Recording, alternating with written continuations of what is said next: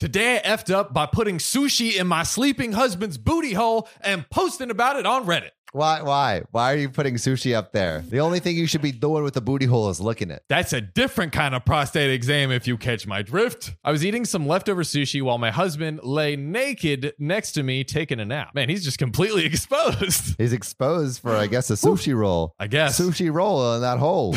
I gently pried open his cheeks and nestled a single slice of Philly roll softly against his anus. Why? He woke up. Of course he woke up. You're stuffing sushi in his hole, bro. This is crazy. He woke up several hours later and found the sushi. Dude, you left it there. That's that's Bro, that's warm Wow. sushi. that is foul. That's warm booty hole sushi. Ooh, he smeared it all over me in revenge, and we had a great laugh about it. So I posted about it on Reddit. So that post went somewhat v- viral, ended up on copy pasta, and now I've received dozens and dozens and dozens of unalive threats, messages, and comments telling me to off myself. What?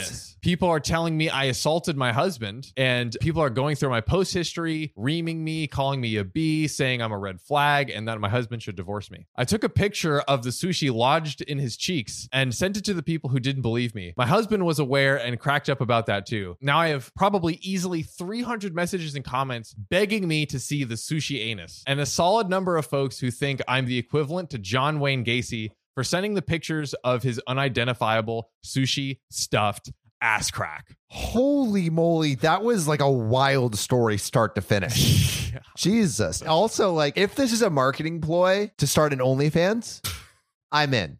I thought you were going to say an, a, a marketing ploy to open like a sushi chain. Have you heard of that? Um, there, there's like a like a way to eat sushi where there's like a naked person and they lay sushi all over the naked person and you eat it off the person. I imagine it's the equivalent of like jello shots, right? You just Yeah. fucking But this is like like like like like the like fancy fancy sushi you eat off naked people. oh, like you go to a restaurant and you like Yeah. eat off naked people, random naked people. I, I don't know. It's like it's like the I think it's like the equivalent of like you know when you're painting someone for art class and it's like Right. a naked person. Really? Shows Uh, up, that's same more thing. like strip club vibes to me, like eating food off of somebody. John, it's not sexual. You're just It's art. you're- it's, art. I'm It's sorry art. if my if my tongue is just in your not in your eating- belly you're button not- for you're not sushi. Eating, you're not eating it off with no hands. You're like picking it off. the the painting I'm I'm here for, but okay, maybe chopsticks. maybe It's a maybe. chopsticks. Solid maybe. Solid maybe. we have to get uh, approval from the girlfriends. That's right.